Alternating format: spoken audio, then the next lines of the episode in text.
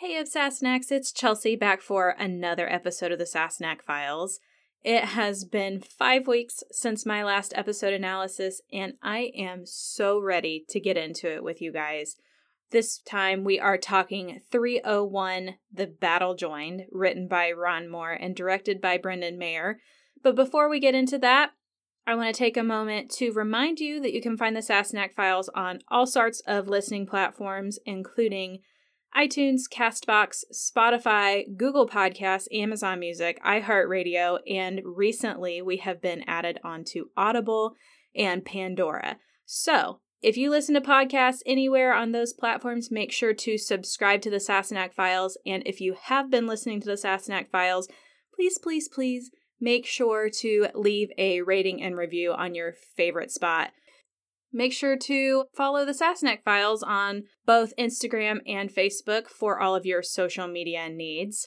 You can get all kinds of interesting news and tidbits about Outlander, the Outlander universe, the actors and actresses who make our show so wonderful, and of course, I like to play some fun games. So, right now, we are working on the best episode of season four bracket.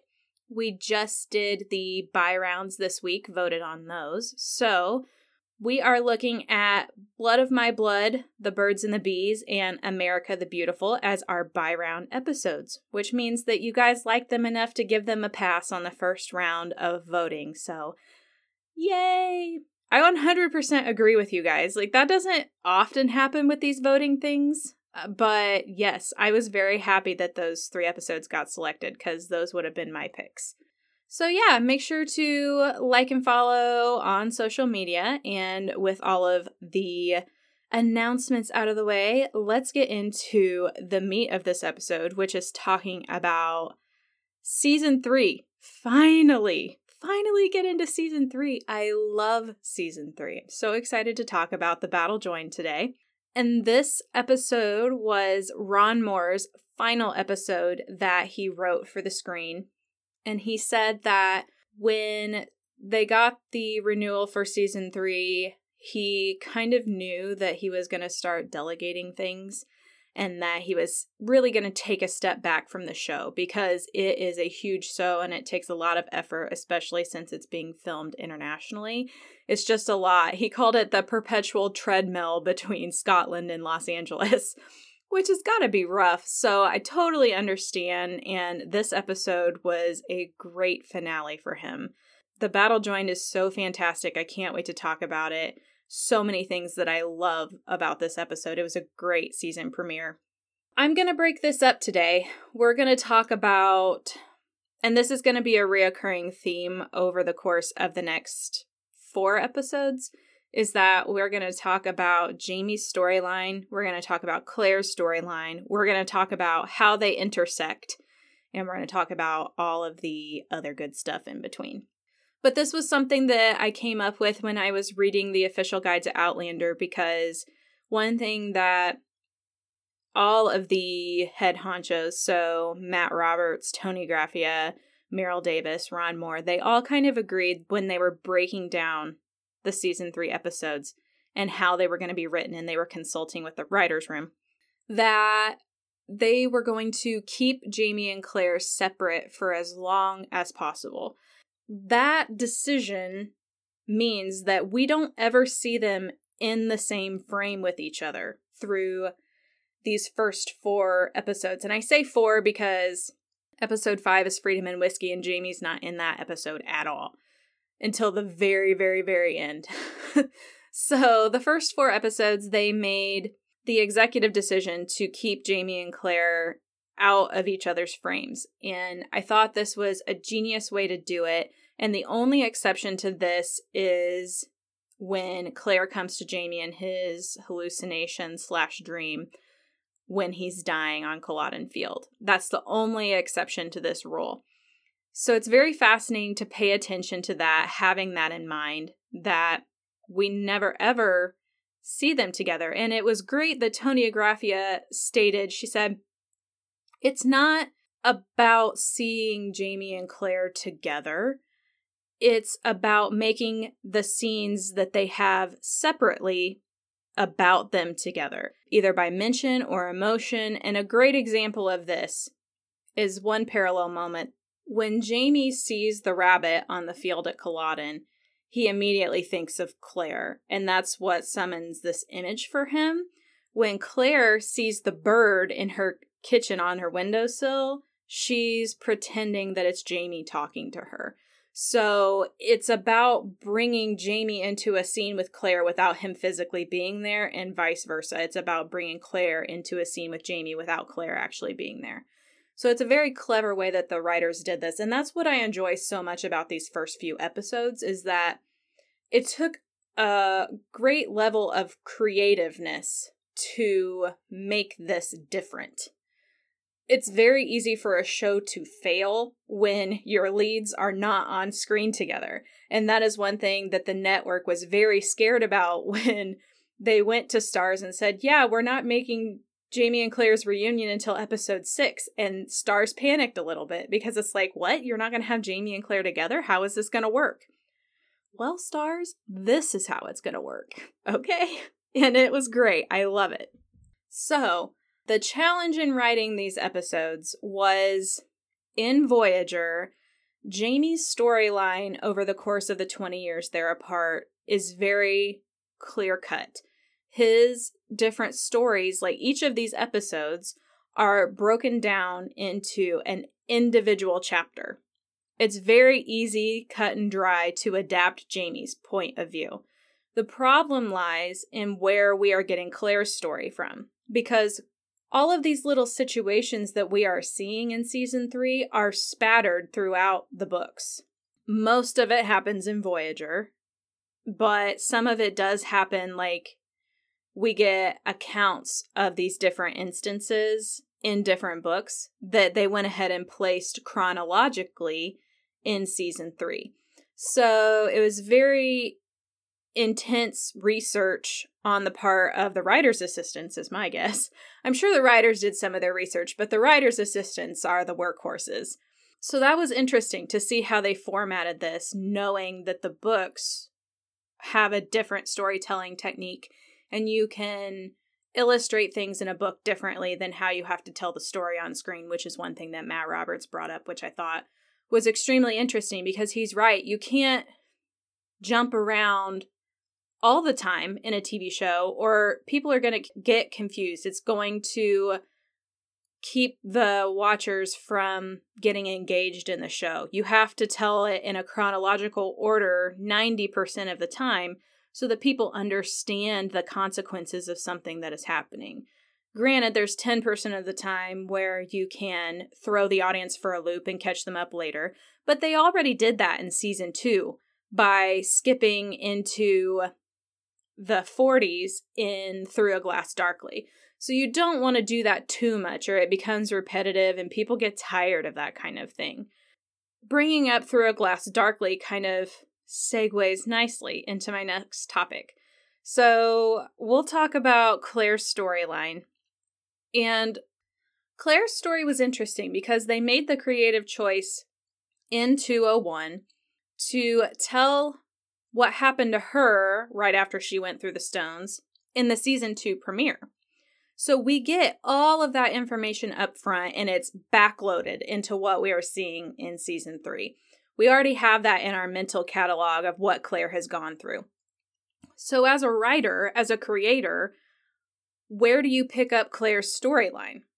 Well, the natural progression of things was to pick up in Boston. That's where we left Claire and Frank in 201 they were getting off the plane in Boston and everything was propelling forward. And then we did that brilliant exchange of the camera on hands. And suddenly she was back in the 18th century. And we had this season long flashback. Claire's storyline picks up in a different place than Jamie's does simply because we've already done this song and dance. We don't want the viewers to have to rewatch you know, rewatch what has already been said.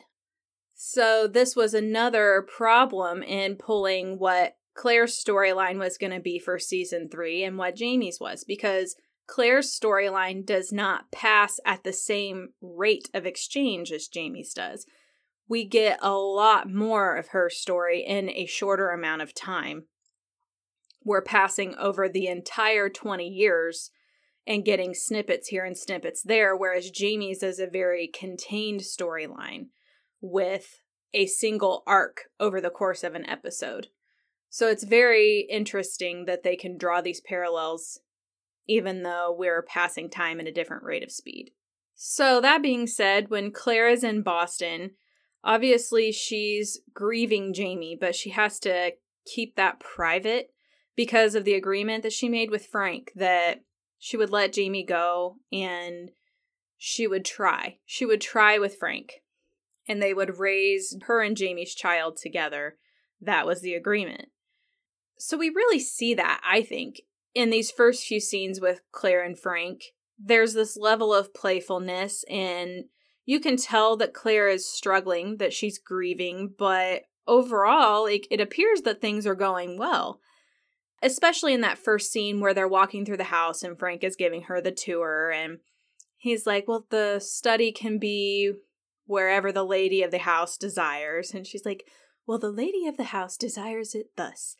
You know, you see almost the recognizable dynamic that we got with Frank and Claire in season one in that first episode when they were together and there was this comfort they had in each other. It was very sweet.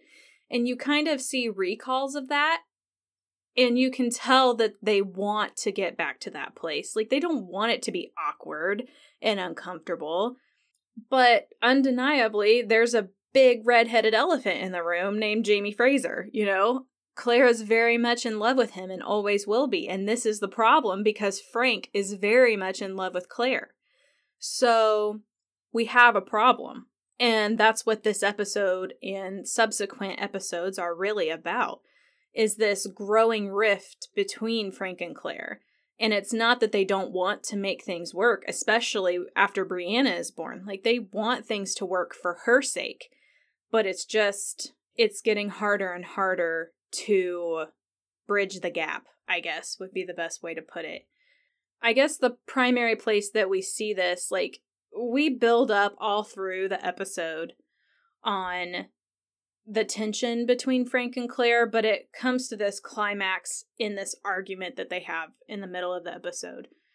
And it starts out just like any other conversation.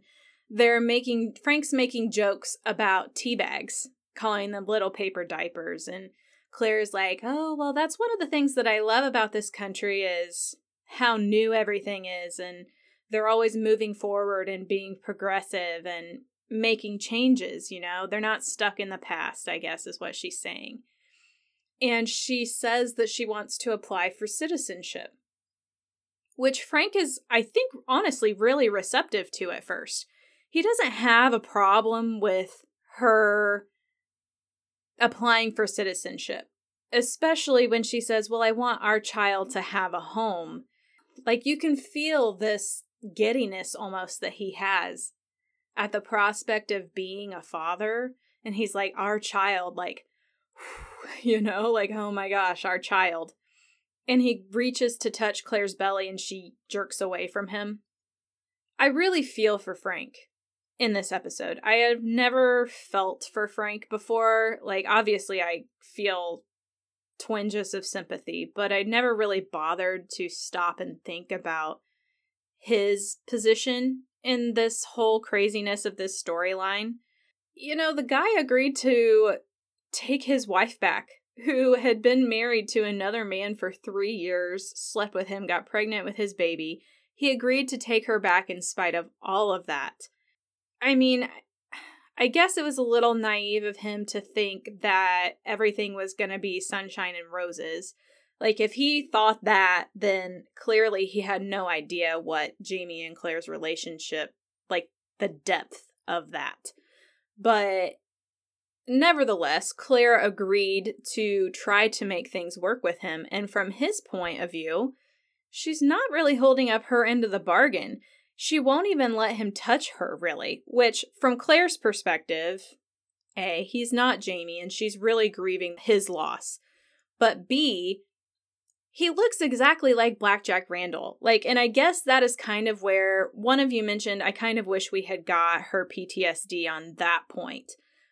And I guess this is kind of it this whole she won't let him touch her. She's very standoffish. So I think that might be the other half of it, honestly. But it's got to be really discouraging for Frank. And I absolutely love this exchange of words that they have in their argument because Frank has been talking about whatever happened to being able to scoop tea out of a tin and put it into a pot. Like, there was nothing wrong with doing it that way and talking about the good old days and things like that. So, Frank and Claire have this exchange, and Claire gets up and walks away because he's like, no, you don't need to apply for citizenship. It's okay. Like, my job allows us to live here indefinitely. And she's like, that's not what this is about. What it's about for her is, once again, trying to sever her connection with Britain, with Scotland, with Jamie. She's trying so hard to move on and make a new life for herself and doing everything she can possibly do. And when Frank says no, she's like, what the hell? You know, she's so frustrated. And she's like, that's not what this is about. And he says, I know that. Like, and he tries to touch her hand and she jerks it away. He's like, that's what this is about. Like, yes, Jamie. Jamie is what it's about. Always. Always. And that's what spurs this argument. You know, Claire says, You asked me to leave behind everything that truly mattered to me, and yet it's fine for you to go on about the things you've missed in the good old days. Never talk about the past. That was the bargain. To which he replies, No, the bargain was that we raise this baby together. Our child. And it hasn't even been born yet, and you will not let me in, let alone touch you, God forbid. You really get the feeling that this is Claire and Frank's relationship now. It sucks. It is hard. It never used to be hard before.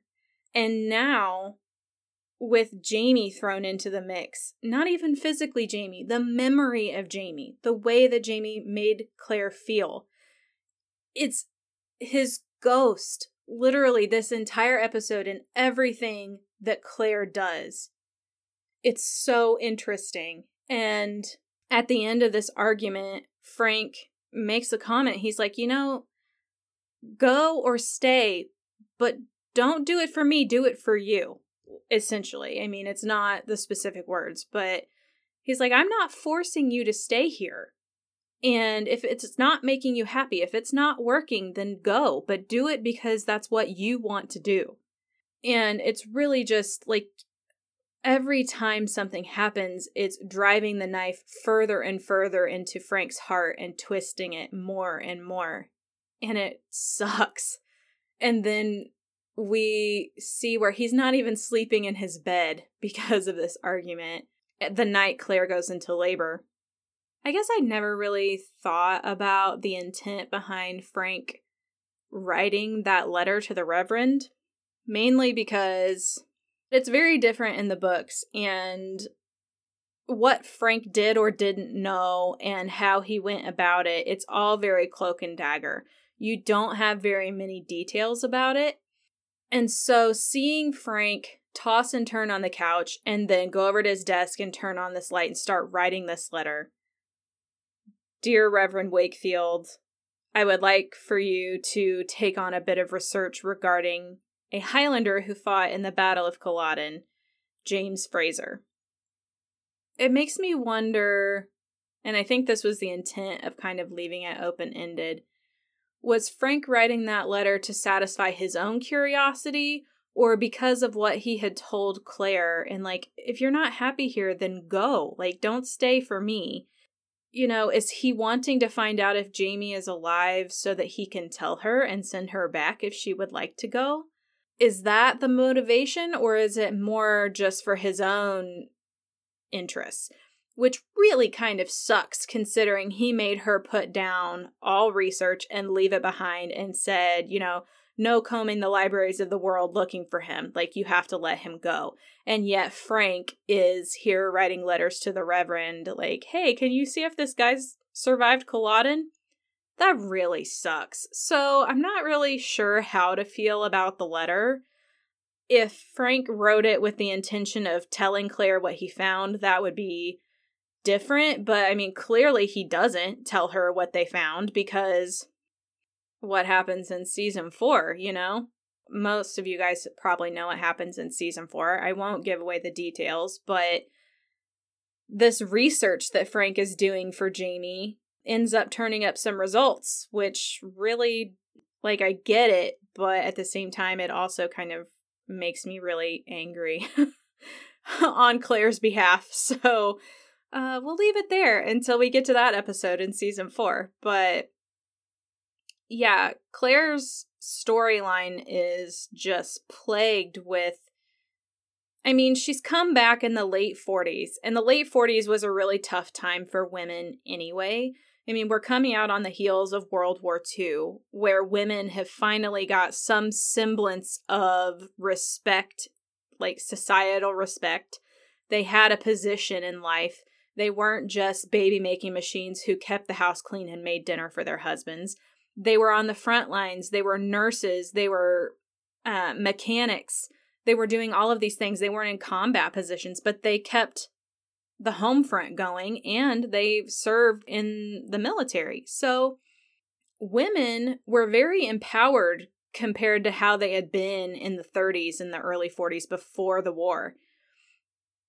And then when World War II ended, the men came home and they just expected the women to go back to where they had always been in the kitchen, in the nursery, and everything would go back to normal. But women weren't willing to accept that for the most part. Um, I mean, a lot of them did because they weren't given a choice, but it doesn't mean it didn't irk them. It certainly would have pissed me off to just be like, yeah, I know that you were um, a nurse on the front lines and you saved all of these lives, but uh, I'm going to expect you to just have my children and do my laundry and go about your business, okay? Thanks, sweet pea. Oh boy. Yeah, that would have that would have really made me mad. And I think that's just as a woman. I don't think that that's really anything that is out of the ordinary or that it's um presentism. I think that that's close enough to my own time that I can say that without bias that it really probably ticked a lot of women off. And so there's that punctuated by how Claire is treated by these men of authority in this episode. We get it first when Claire is at the meeting with Frank and the dean and he's like, Oh, Frank, you're going to have to keep an eye on what your wife's reading, like columns in the Globe. And then he's like, Oh, well, yeah, now you can go back to more fitting domestic concerns, blah, blah, blah. And talking about how women aren't successful in their studies and they make poor medical practitioners. Oh my god, like this guy. Literally, the misogyny in this episode just freaking it makes me mad. And I don't know, like I feel like maybe I should ask my grandmas. Both of my grandmas are still alive and they grew up in the late 40s and the 50s. And I'm I guess I probably just should ask them. Like, what was it really like? Which it might be different for them because they really grew up in the 50s whereas like they were Brianna's age. They were born around that time, like 47 is when they were born. So uh, they're they're a year older than Brie would be. So that is probably more of their developmental period when Brianna is in her formative years. So I'm not really sure if they'd be able to answer my question, but it's interesting.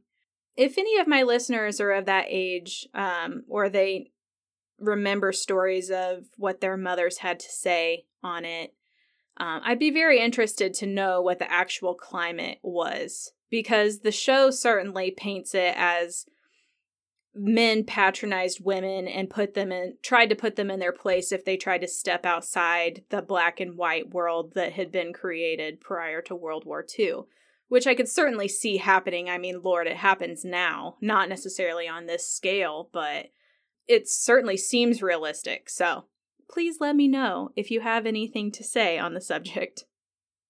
Yeah, I just I find this so fascinating and then we see it again in um when Claire's in labor when the doctor looks to Frank and is like, "How far apart are her contractions?" And Frank's like, "I don't know." Claire's like, "They're 3 minutes apart." And the doctor just constantly looks to Frank. He doesn't ask Claire any questions, like any previous children. And Frank's like, no. And then Claire's like, actually, yes, I had a miscarriage a year ago. So that's really just so shitty. like, oh my God. The last thing that I want to talk about on Claire's storyline is the end they kind of give Claire this twilight drug um, for delivery, which was a thing in the 50s, apparently. Like, that's so interesting to me. But this it's against her wishes. It's not what she wants, and they do it anyway because the doctor knows best. So, so ugh, disgusts me. And it's even more heartbreaking because of what happened with Faith like Claire lost consciousness when she was miscarrying Faith. She almost died. And when she regained consciousness, she woke up to find that she had literally lost all control of everything and her baby was dead. It was just awful. And so Claire is reliving that as she wakes up. Once again, like it's the exact same. She comes out of this unconscious state. She grips her belly, realizes she's not pregnant anymore and is asking the nurse, Where is my baby? Where is my baby? Is it dead? And then, you know, Frank comes in with Brianna and everything's good. But for that split second, Claire is just panicking. And I felt so awful for her in that moment that she was reliving this traumatic incident where she lost her first child. And that a doctor did that to her because he wouldn't listen to her wishes. It just boils my blood. It really does.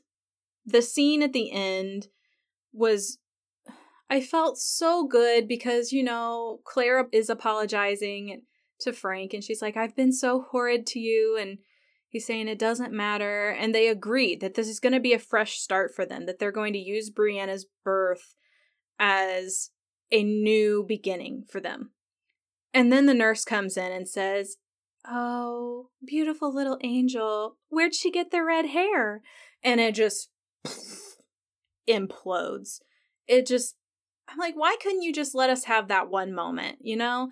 Like, rip it to bits in the next episode, but I really didn't agree with the way they ended that, the episode. That's the one thing that I really didn't agree with.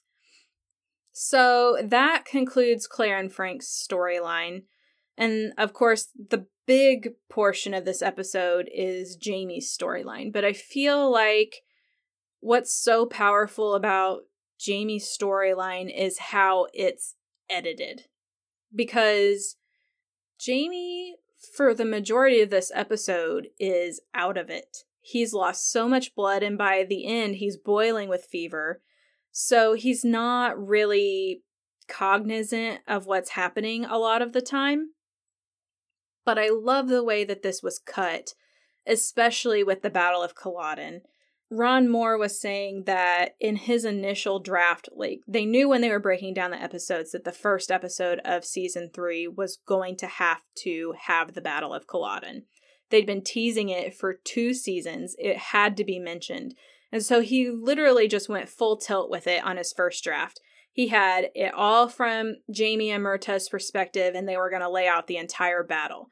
And when he took it to Starz, they said, This is way out of our budget. We can't do this. If we do this, it's going to impact the budget for the rest of the season. There are things that you want to do now, later on, that we're not going to be able to do. That's all going to have to be scaled down. So they came up with the idea of making this a very intense, emotional journey for Jamie and having all of these bits and pieces of the battle embedded as memories. And by doing it that way, you can scale down the shoot and make it okay, we're going to film this over here, and then we're going to film this little bit over here. And you put it all together, and it makes it look like a bigger event, but you don't have to have a full on reenactment to get the effect that you need.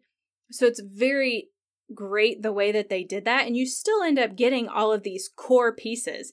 And each of these moments the fight with Blackjack, the encounter with Murtagh, the scene with Bonnie Prince Charlie before the battle, all of these things were in Ron Moore's original script, but they filmed them as individual little scenes. It wasn't like a consistent battle, it wasn't one huge, massive reenactment. So I thought that that was very clever the way that they did this. So they're intercutting these memories with Jamie laying on the field, dying. He's bleeding out. And it's intense. Sam did such an amazing job acting this. It's so hard to lay on a field and not have anything but the stage direction. Jamie's eyelids flutter. He opens his eyes and he is remembering flashes of the Battle of Culloden. Like, literally, this is probably his stage instructions. And to make that enigmatic and dynamic, that is so, like, that takes talent. It takes so much talent. So I applaud Sam so much for that.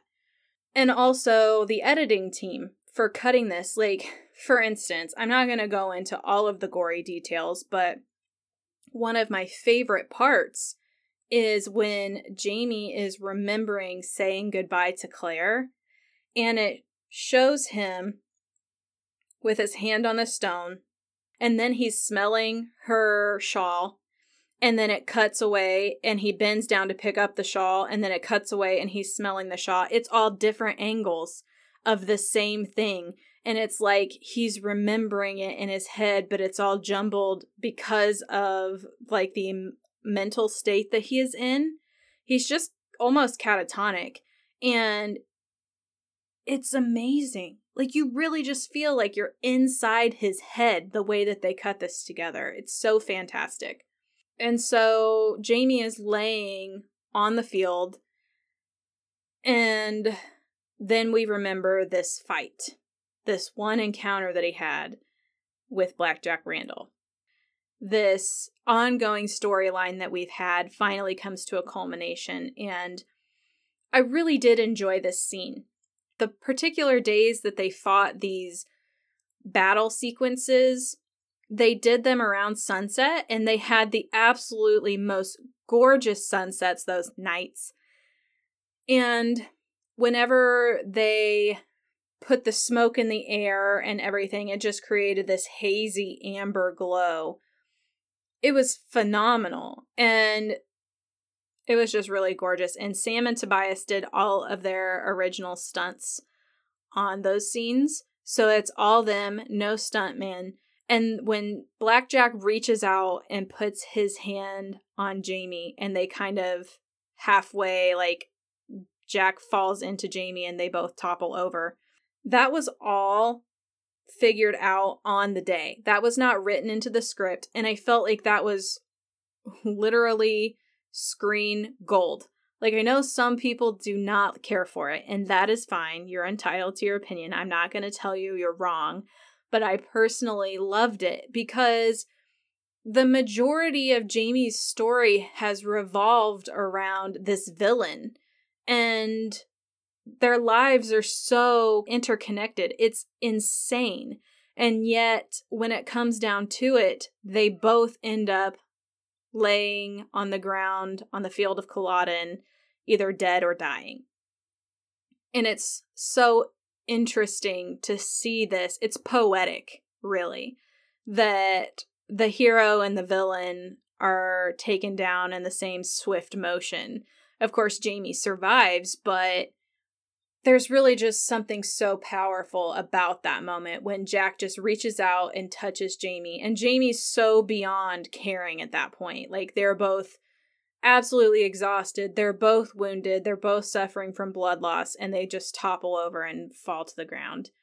What's really interesting about that plot point is that Jack really ends up saving Jamie's life because his body on top of Jamie's keeps him from bleeding to death I don't know how realistic that is, but that's kind of what the show had in mind by doing it this way that Jack is the cause of a lot of suffering, but in the end he's also the reason Jamie survives as well. So, it's it's super interesting. And as Jamie lays dying, he sees Claire, and this is like I said, the one time that we see Jamie and Claire in frame together until they're reunited. But it's a powerful moment. It's absolutely beautiful. I love the dark scene with the moon, Caitriona dressed all in white. It's just this ethereal quality that gives me goosebumps when I watch it, and their theme playing in the background. So gorgeous. And then Jamie's kind of jerked out of his dream by Rupert. Are you alive, man? And Jamie's like, just let me be. Like, let me die. I just want to die. And he was so close. He was so close, guys. And so I know back in the very first episode of the Sassenach Files, I promised you guys that I would give you guys my theory on Jamie's ghost when we got to the episode The Battle Joined here we are, Sassenachs. So I feel like I can talk about it now. So Diana Gabaldon was asked in an interview, how old is Jamie, the ghost version of Jamie? Like, how old is he? And Diana said, without skipping a beat, she was like, he's 25 or 26. Well, that's how old he is at the Battle of Culloden, you know, when he almost dies. So, my theory and this is just my theory, and like Diana has said, she's read a lot of theories on the subject and none of them have been right. So I'm sure mine's just going to get added to the heap of things that are not accurate or right, but my theory on it is that he astral projected to the time that he ended up on on Samhain looking up at Claire's window because he just wanted to see her again. That's all he wanted in life. He wanted to see her again. He's laying on the field bleeding to death. He never thinks he's going to see Claire again because he sent her back through the stones. It's all he wants. And Jamie has gifts. Like he has supernatural abilities. They're very subtle, but he has a sight. And I think that this is the first that we see of that. And we do get mention of it a few more times in the series. But um yeah, th- that's kind of my hypothesis. So we will see maybe someday if book 10 ever comes out. we'll see if I was right. But that's my I promised you guys I would tell you my theory and I have delivered. So all right. Phew. Man, I almost forgot. I was writing my notes. I'm going to be perfectly honest. I was writing my notes for this episode and I was like, oh, shoot, I have to talk about that. So I wrote it in big black letters across the top of my notes theory on Jamie's ghost. so, so yes, you're welcome. We get this transition where Rupert has taken Jamie to this barn or house or whatever it is with all these other wounded men. I don't really know. I mean, I know that Rupert's goal was to save his friend. But with the redcoats searching everything, I'm not really sure what the train of thought was on how they weren't going to be discovered. I mean, I guess hiding in a barn is a little bit less conspicuous than staying on the field and either freezing to death or being stabbed by a bayonet. But I don't know. I just it just kind of seems like you're postponing the inevitable. Regardless, a troop of redcoats ends up finding the men hiding in the barn and the redcoat in charge is none other than Harold Grey, Viscount Melton, which ends up being Lord John's older brother and having read the Lord John series this summer, I absolutely love Hal. He is one of my favorite characters of the Outlander universe. And I can't wait to get to the later books of the Outlander series where he plays a more prominent part because I absolutely adore him now after getting more of his story. but I thought that the actor that portrayed him did a really good job in the limited amount of time that he had to kind of convey who Hal is at heart because he really he's a stickler for things but he's also very honorable and he does have a soft spot and he is actually very kind. He's a Grey i mean he's lord john's brother. He's got to have a gentle side but he's also a soldier and he follows orders. So I feel like there was a good proportion of both in this episode. We see where he's like, Yeah, you'll be shot, not hung. So there's your honor. And then he's also like, If you would like to write letters to your family, you have one hour and you can see the clerk in my company for paper and writing implements. So he's merciful in this moment. And then, of course, he ends up saving Jamie's life because of this sense of honor that he has. What is really interesting in this moment is that Hal knows who he, Jamie is. Like, he knows. And Jamie's trying to talk him out of it. He's like, no, like, I won't tell anybody if you kill me. like, uh, Jamie is just, he's miserable. I'm sure he feels like absolute hogwash at this point. Like, he's running a fever. He's suffering from blood loss. His leg is probably just throbbing in the moments that he is conscious. And he's had to leave Claire. Like, literally, there's nothing that he has left worth fighting for in his mind. So he really thought that he was finally going to get to die. And then Hal's like, no, I'm not going to kill you because my brother said he owes you a debt of honor.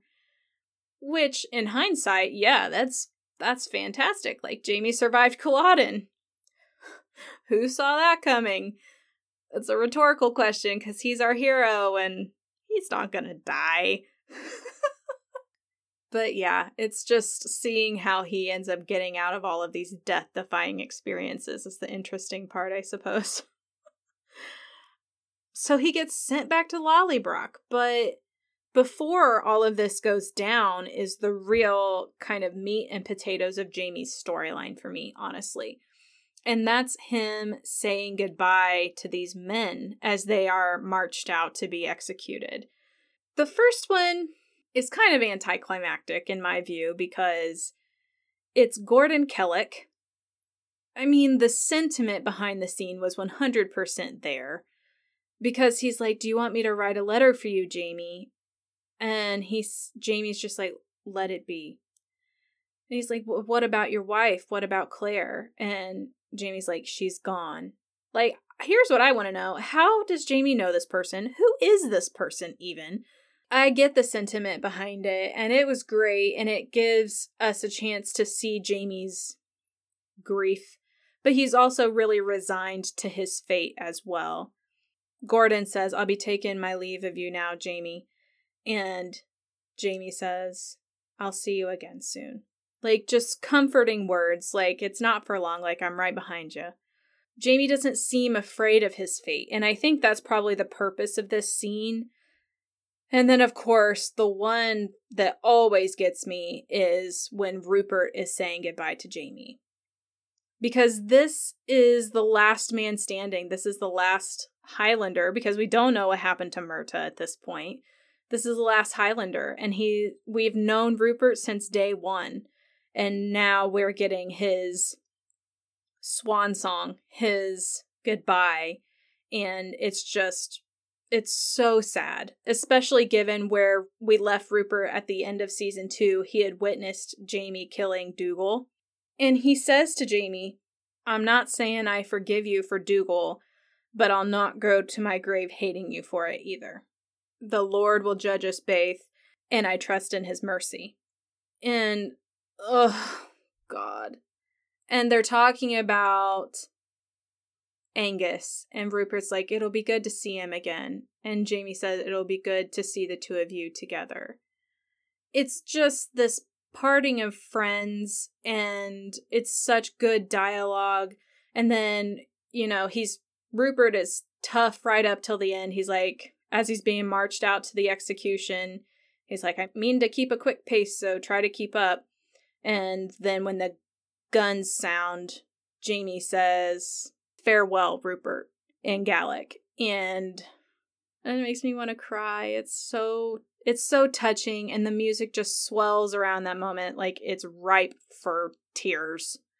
So that all being said, that kind of drops us from Jamie's storyline. Obviously, we have the wagon ride back to Lallybroch, which sets us up very nicely for where episode 2 picks up. But overall, that's the meat and potatoes of the episode, guys. So obviously, I don't think it's stretching anybody's imaginations to say that my performance of the episode was Sam Heughan because come on, he's Sam Heughan. And this episode was so good for him. It was such a strong bit of acting. It's very minimalistic. He's mortally wounded basically for the entire time, yet his performances were so powerful and meaningful and emotional. It just, he blows my mind every time I watch this episode. From day one, I was like, he's amazing, and that has not changed. So, performance of the episode goes to Sam Heughan. And then, as far as quote of the episode, I had two. My quote of the episode was when Rupert saves Jamie from the battlefield and he says, I'm not going to leave you to die in the mud, even if you are a pig heated loon who canna hold his whiskey. And that's why we love Rupert, right? And honestly, like, what made that line even more was Jamie's, like, slurred, half unconscious reply of, I'll drink you under the table. And then he says, Your ass, you can. like, it's just this, it's not even lighthearted, but it's hell of a lot more lighthearted than what we have been dealing with. So I love that. And then we transition into the 20th century, but there was just something about that line that always grabs me. And then my honorable mention for the episode was I didn't force this bargain on you, Claire. I didn't force you to come to Boston, and I'm not forcing you to stay. Go or stay, but please do it because it's what you really want to do. And that's why I love Frank. He's like, I'm not forcing you to stay, okay? Do what makes you happy. There's no sense in this if it's making us both miserable. And he loves her enough to let her go if that's what she wants. So, yes, like, I just love that. I thought it said so much about Frank's character and about where the story is going. Love it. Love it, love it. So that concludes what I have to say on the episode. But as always with these analysis episodes, I opened it up to the masses to see what you guys had to say. And I got some good responses. So without further ado, let's move into listener comments. So my first comment is from Linda Monroe. She says, Why did Blackjack Randall have to fall on Jamie in death? I hated that scene. I wanted Jamie to push him off into oblivion. And I get your feelings, Linda. I really do. Because I think we're just programmed at this point to absolutely hate Jack Randall's guts, right? I mean, how could we not after everything he has done to Jamie and Claire? But at the same time, like, it's not necessarily about that. It's it's basically saying that death is an even playing field. I mean, I thought it was kind of poetic, honestly. Like I said in the episode, that in the end, like it doesn't matter and that they've literally fought so long and so hard and they've been adversaries that there's there's something so powerful about them just falling over together. Rebecca Ann says, I love all the Frank and Claire, minus the why does the child have red hair, or whatever the nurse said when Brianna was born. I think they did well with Blackjack Randall slash Jamie standoff, but I would have loved a bit more. Both are just fantastic in scenes together. See, so there's flip sides of the coin. So you got one person like me who actually really loved it, and one person that didn't like it. So it's a very polarizing decision, but in the end, I mean, like I said, everybody's entitled to their own opinion, and I get both sides. Like, I get that Blackjack is an absolutely horrible human being and you don't want to see anything less than the very worst happen to him. And on the other hand, the fact that literally it doesn't matter. Whatever happened doesn't matter. And I think there's this wonderful quote in season one. It says, Death visits each door with impartial foot.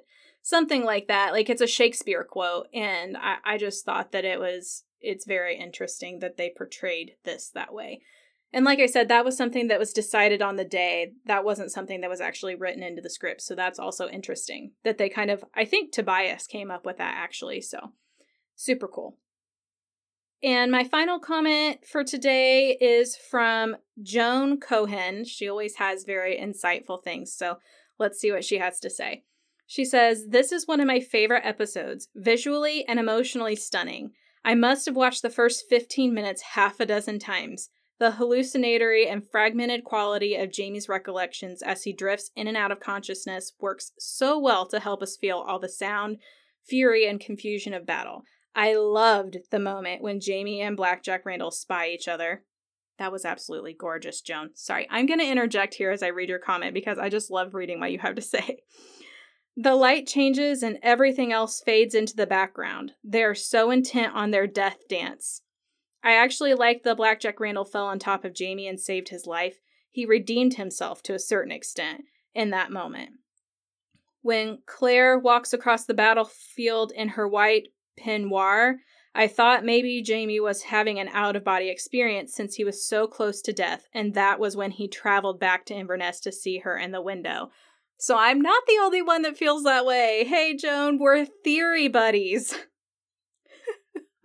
Anyway, Joan continues I did go back to check season one, episode one, but she's wearing a different white robe. So much for that theory. Hey, you know what? It could still be that way. I think they dressed her all in white just to give her this ethereal angel quality, but that's very interesting. And actually, I think her robe in that episode is like a blush color with a champagne nightie under it, but I absolutely love her costume. That's why I remember that. anyway, okay, I'm going to keep going. On a side note, the young man with the red hair that gets bayoneted reminds me of Ed Sheeran. oh my god, yes. The farmhouse scene is very much the way I pictured it. It was heart wrenching to watch Jamie listen to all his friends and kin be shot, waiting for his own turn, yet there were those few grimly humorous moments. Rupert's farewell, Jamie's remarks to Lord Melton. That worked so well. Sam's face acting is phenomenal. I read somewhere that he spoke a total of 75 words in this episode. He said so much more with his expressions. Wow, 75 words? That's phenomenal. Like, I never even would have guessed, but yeah, he doesn't really talk that much.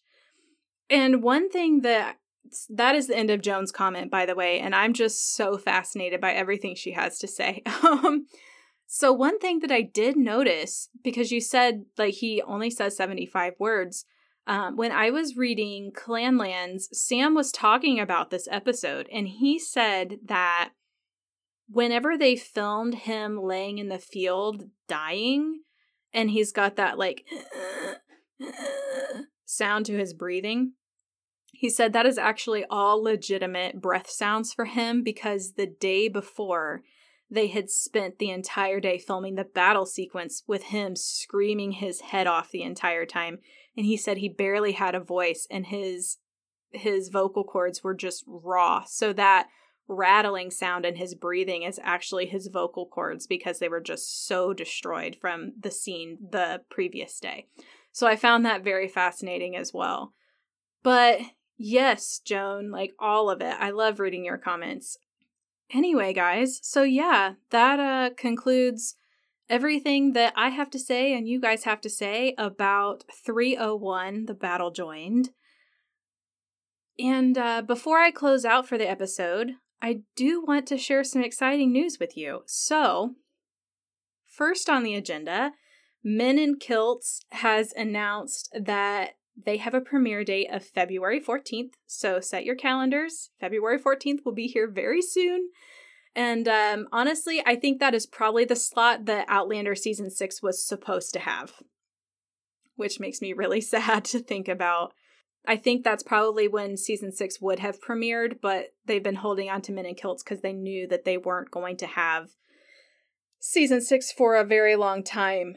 Exciting news on that front, though, that Little Birdie told me they are supposed to start filming season six later this week. January 6th is supposed to be go day. So we will see if Instagram is flooded with an inundation of filming pictures. I seriously can't wait. I'm so excited. And so, for those of you that are Netflix watchers, you do not subscribe to the Starz show and you are not like 100% caught up, I have really good news for you because in the United States, season four of Outlander is going to hit Netflix on January 27th. So you will have an entirely new season to watch, and you can listen to me and my sweet voice all the way through my season four analysis. So, so happy to bring you that news. I'm glad that I have something Outlander related. Uh, Sam wrapped filming on his new movie, Text for You, on Christmas Eve. So he is now back in Scotland. And this is all coming from his lips directly from an interview that I shared on Facebook. But um, he said that after the new year, which is today, I'm filming on January 1st, 2021. So after the new year, it was straight back to work on Outlander. And then I heard from a couple different sources that uh, filming was supposed to start on January 6th. So hopefully, next time I talk to you guys, I have some exciting news from the set to share. So fingers crossed on that. Make sure to join me next week where I talk season three, episode two, Surrender. Until then, stay safe out there. Happy New Year. And hopefully, all of your dreams and wishes that you had for 2020 come true in 2021. Here's to a better year than we had last year. And I'm so happy to be on this journey with you guys. Cheers, and I'll chat at you next week. Bye.